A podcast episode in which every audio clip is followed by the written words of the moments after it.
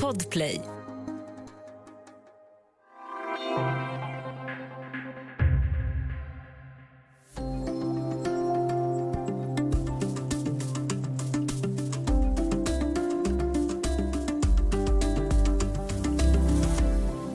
Statsminister Stefan Löfven avgår. Det svåraste politiska beslut han fattat, det sa han under en presskonferens på måndagsförmiddagen. Nu ska talman Andreas Norlén inleda samtal med alla partiledare för att vaska fram en ny regering. Men vilka alternativ finns och hur ser Löfvens möjligheter ut att återvända som statsminister? Välkommen till Studio DN med mig, Ylke Holago.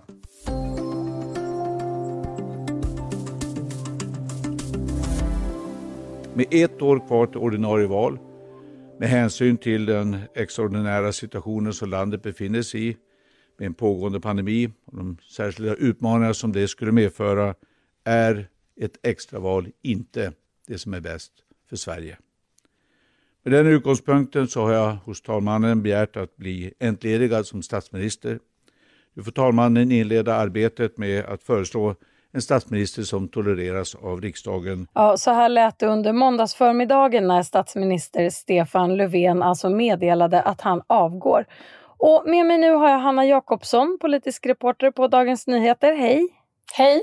Innan vi börjar prata om det här dramatiska politiska skeendet vi är inne nu så måste jag bara fråga dig en personlig fråga här. Hur är livet som politikreporter just nu? Ja, vad ska man säga? Det är ju väldigt spännande, men det är också extremt hektiskt. Eh, det har varit mycket rapportering här de sista, vad, blir det, två veckorna egentligen. Och innan det här hände nu så förberedde vi oss egentligen för att bevaka en digital Almedalsvecka och sen för att gå på semester. Och nu är ju spelplanen en helt annan.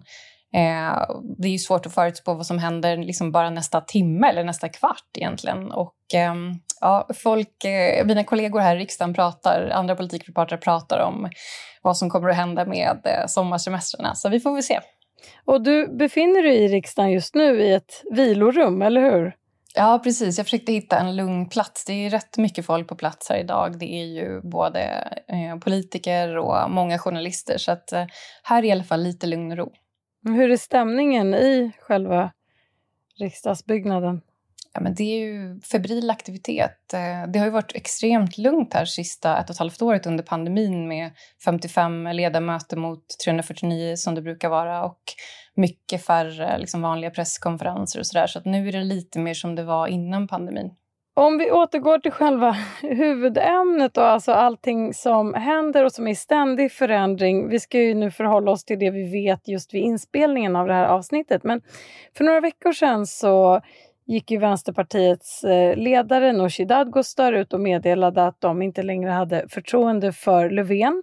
Och det här har ju förändrat det politiska läget i Sverige totalt.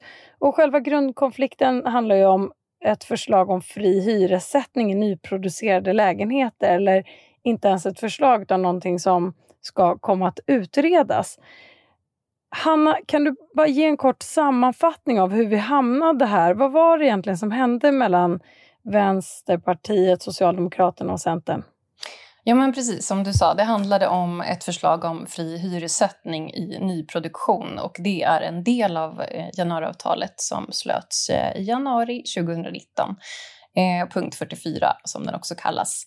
Eh, och ända egentligen sen eh, avtalet slöts så har ju Vänsterpartiet, då med tidigare vänsterledaren Jonas Sjöstedt i spetsen, sagt att om regeringen och januaripartierna går vidare med det här förslaget så kommer de verka för att fälla regeringen. Eh, och som du sa, det har inte riktigt kommit ett färdigt förslag utan det var en utredning men innehållet gillades inte av Vänsterpartiet. Så förra tisdagen så gick de vidare med det här hotet till slut. Eh, och eh, Nooshi Dadgostar, vänsterledaren, gav Stefan Löfven en tidsfrist på 48 timmar att antingen stryka förslaget från januariavtalet eller låta parterna, alltså bostadsmarknadens parter, förhandla frågan. Och vad hände sen? Ja, sen gick de här 48 timmarna. Eh, under den tiden så försökte väl Socialdemokraterna eh, blidka vänsterpartisterna. Bland annat så gjorde justitieminister Morgan Johansson ett försök att bjuda in eh, bostadsmarknadens parter till samtal den 30 juni, men det räckte inte. Så när de här 48 timmarna hade löpt ut förra torsdagen, det gäller att hålla, hålla dagarna rätt i huvudet här, men då ställde sig Nooshi Dadgostar i presscentret här på riksdagen för att meddela att hon inte längre hade förtroende för Stefan Löfven och därmed inte heller för hans regering. Och hur kom det sig att eh, Socialdemokraterna och de andra inte bara kunde gå med på Vänsterpartiets krav?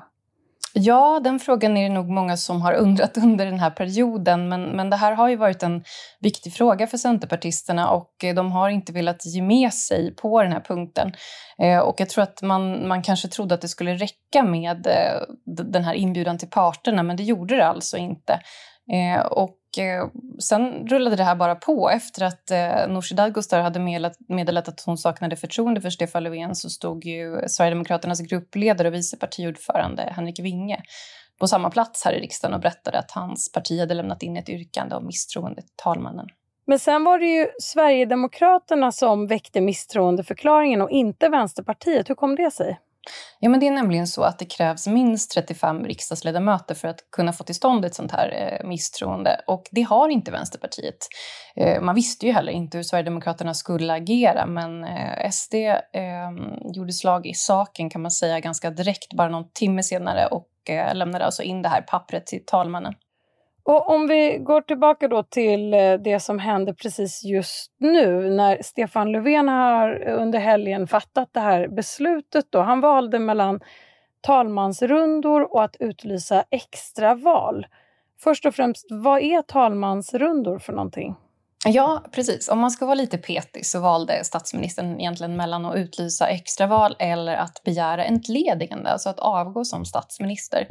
Och det i sin tur då öppnar för talmannen att inleda såna här så kallade talmansrundor. Och det innebär att talmannen ska hitta en statsministerkandidat som har förutsättningar att vinna en, en statsministeromröstning i riksdagen.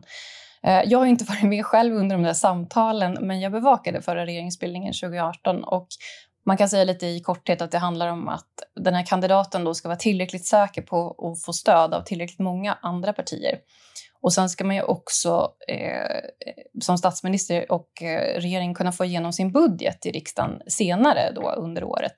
Och då är det lite andra regler som gäller, så det kommer säkert också diskuteras. Och hur går de här talmansrundorna till? Vi har ju hört mycket om att Andreas Norlén bjuder på kakor och man fikar och pratar. Vad, vad vet vi mer om själva tillvägagångssättet. Precis, det gjorde han ju. Det var ju olika sorters kakbufféer här eh, för tre år sedan. Ehm, och, och, det är möjligt att det blir så igen. Men det är väl, man kan säga att partiledarna bjuds in till samtal med talmannen. Ehm, en och en brukar det vara. Och eh, för att diskutera de här förutsättningarna. Han ställer vissa frågor. Exakt vad som sägs i det rummet, det stannar nog där misstänker jag. Men, men det handlar om att liksom sondera terrängen så att säga för vem som har störst chanser att bilda en regering. Och varför valde Löfven bort alternativet extraval?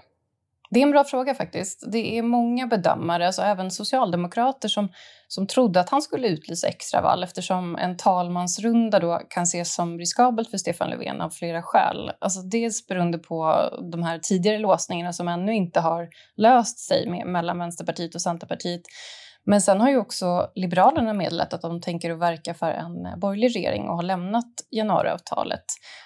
Sen till det så kommer det att det finns en del osäkra mandat i riksdagen. Det är politiska vildar som man inte vet hur de kommer rösta. Det finns också en stor osäkerhet kring en eh, centerpartistisk ledamot som tidigare röstat mot Löfven och nu bara för några dagar sedan så meddelade hon att hon fortfarande står fast i sin syn på honom som statsminister, men hon har ännu inte gett något tydligt besked, så det finns många frågetecken där. Efter valet 2018 så tog det ju fyra månader av talmansrundor för den nu avgående regeringen att ens kunna bildas. Och Stefan Löfven sa under sin eh, presskonferens idag att han tror på en kortare process den här gången. Hur ser du på förutsättningarna för samtalen nu? Det är lite blandat faktiskt. Jag såg att det finns eh, statsvetare som eh, menar att den här situationen som har uppstått nu är mer komplicerad därför att eh, ja, vi har Liberalerna som har bytt sida kan man säga. Sen har vi de här ledamöterna som man är lite osäker på hur de kommer rösta. Men samtidigt har ju talmannen sagt att han inte tänker låta partierna ta lika lång tid på sig den här gången. Så att, vi får väl se hur han lyckas, alltså hur stor press han lyckas sätta på dem. Förra rundan 2018 ledde ju till slut fram till januariavtalet som slöts av Socialdemokraterna, Miljöpartiet, Centern och Liberalerna. Och Vänsterpartiet fanns ju med som ett stödparti men hölls utan för inflytande efter krav från Centern och Liberalerna. Och det här ledde ju till att Socialdemokraterna och Miljöpartiet kunde bilda regering. Och en huvudfråga för januariavtalet det var ju det här att man ville förhindra en borgerlig regering där Sverigedemokraterna skulle få inflytande. Idag har ju mycket förändrats. Hur ser riksdagspartiernas relation till Sverigedemokraterna ut idag? Ja, men det har hänt ganska mycket här de sista åren. Det började väl egentligen med Kristdemokraterna våren 2019 när Ebba Busch eh, meddelade att man eh, har ändrat sig i synen på Sverigedemokraterna. Man kan tänka sig samarbete och förhandlingar och så.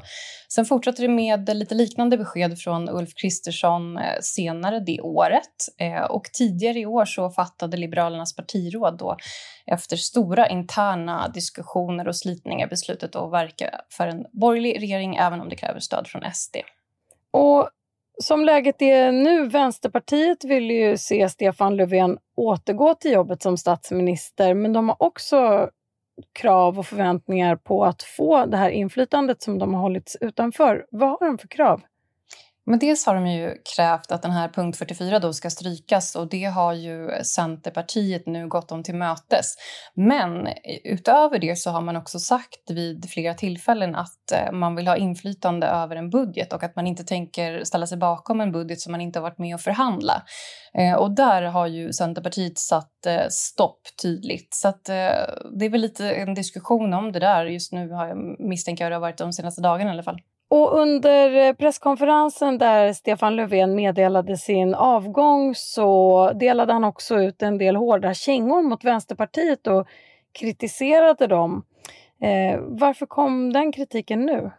Det är väl en kombination. Alltså, inget parti vill ju ha skulden för det som nu händer, alltså att eh, Sverige befinner sig i ett politiskt kaos. Samtidigt var det ju Vänsterpartiet som initierade det här som hände, så att, eh, ja, han upplever väl att han kan gå ut och säga det nu. Vi ska ta en kort paus och sen prata vidare om olika regeringsalternativ, vilka partier som absolut inte vill samarbeta med varandra och vad som blir nästa steg i regeringskrisen.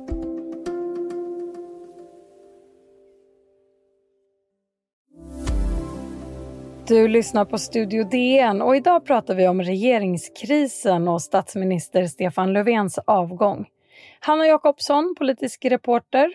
Alla partier går ju just nu igenom sin egen process i det här. Liberalerna har lämnat januariavtalet och hoppas på en borgerlig regering. Moderaterna har uppvaktat Centern för att få över dem på sin sida, bara för att nämna ett par exempel. Vilka är de viktigaste komponenterna i det här spelet som du håller ett extra öga på? Men det är väl lite vad som händer på de här olika sidorna. Alltså, dels så är det väldigt intressant fortfarande om det kommer att föras något samtal mellan Centerpartiet eller Vänsterpartiet, om det kommer hända någonting där. Men också de här politiska bilderna och de här osäkra korten i riksdagen som vi inte riktigt vet vad vi, vad vi har dem så att säga. Vi vet inte vad de kommer att trycka på för knapp i en statsministeromröstning eller en budgetomröstning. Så att där, där kommer jag nog eh, luska lite extra. Och när talmansrundorna nu alldeles snart sätter igång, vilka möjliga konstellationer tror du att vi kommer få se träda fram? Nu är det ju måndag eftermiddag och jag såg att vi precis publicerade ett schema för talmansrundorna där Socialdemokraterna är först ut.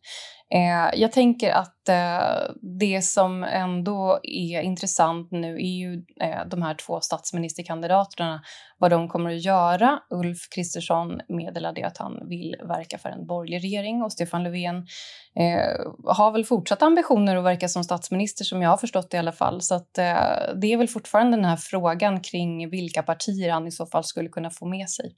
Och hur ser förutsättningarna ut för Centerns Annie Lööf att lätta upp tonen mot eh, Vänsterpartiet och hur ser hennes eh, väljarstöd ut när det gäller den frågan?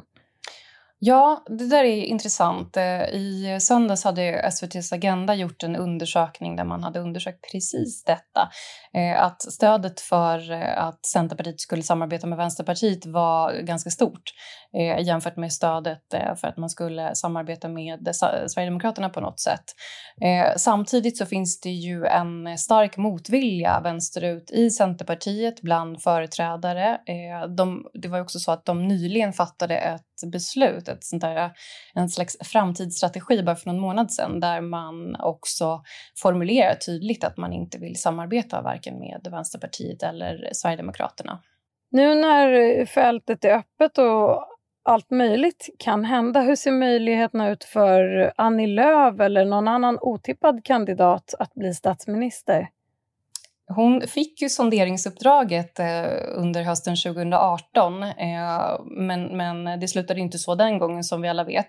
Hur det ser ut nu är svårt att bedöma. Hon har ju själv upprepade gånger sagt att hon vill se en bred mittenlösning och eh, gärna tillsammans, där, där både Socialdemokraterna och Moderaterna skulle vara med tillsammans. Eh, pratar man med moderater och socialdemokrater om det så låter det som att det är en osannolik lösning. Så det kanske inte är det närmsta alternativet men jag tänker inte gissa. Eh, allt kan hända under kommande dagar, veckor. Och hur skulle möjligheterna se ut för andra kandidater som Ebba Busch eller Nyamko Sabuni? Oftast har det varit eh, de större partiernas eh, partiledare som har varit statsministerkandidater och jag kan väl inte se att någon har liksom lanserat sig som en kandidat riktigt av de här namnen. Men som sagt, eh, det sista ordet är inte sagt ännu så att, vi, vi får väl se vad som händer. Den situation vi nu tog avstamp i frågan om lägenhetshyror och många bedömare har pekat på den kanske lite bortglömda sprängkraften i bostadspolitiska frågor. Vilken roll tror du att bostadspolitiken kommer att få framöver givet det vi har sett hända nu? Ja, men den här krisen har ju absolut eh, satt frågan i någon slags blixtbelysning. Eh, jag är däremot inte säker på att det kommer att bli någon av de eh, större valfrågorna men den kommer ju säkert diskuteras under en lång tid framöver. Eh, många partier har ju prioriterat och sagt att man man eh, kommer att gå till val på andra frågor om det, om det är så att det skulle vara ett extraval. Och det har ju varit mycket diskussioner kring lag och ordning, kring eh, välfärd, sjukvård efter pandemin, migration, integration. Så att, eh, ja, vi får väl se vilken roll och vilken plats den, den frågan kommer att ta. Men eh, absolut lite mer än tidigare, det tror jag. Och slutligen, vad väntar här närmast för talmannen och riksdagspartierna? Du nämnde schemat till exempel. Men vad, hur kommer det gå till? Ja, precis. Det börjar ju med Socialdemokraterna då på tisdag förmiddag och sen så rullar det på.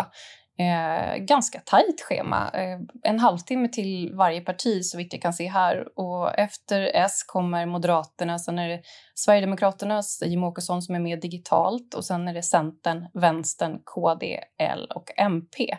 Eh, så det är många samtal som ska in där un under tisdagen. Vi får väl se vad de resulterar i och hur snabbt det, det kan gå för talmannen att få fram någon slags kandidat. Vi får återkomma i nästa avsnitt när vi tar upp den här frågan igen, för det kommer vi göra helt garanterat. Tack så mycket Hanna Jakobsson, politisk reporter på Dagens Nyheter. Tack. Studio DN görs för Podplay av producent Sabina Marmulakai. Exekutiv producent Augustin Erba, ljudtekniker Patrik Miesenberger, teknik Jonas Lindskov, Bauer Media och jag heter Ylke Holago.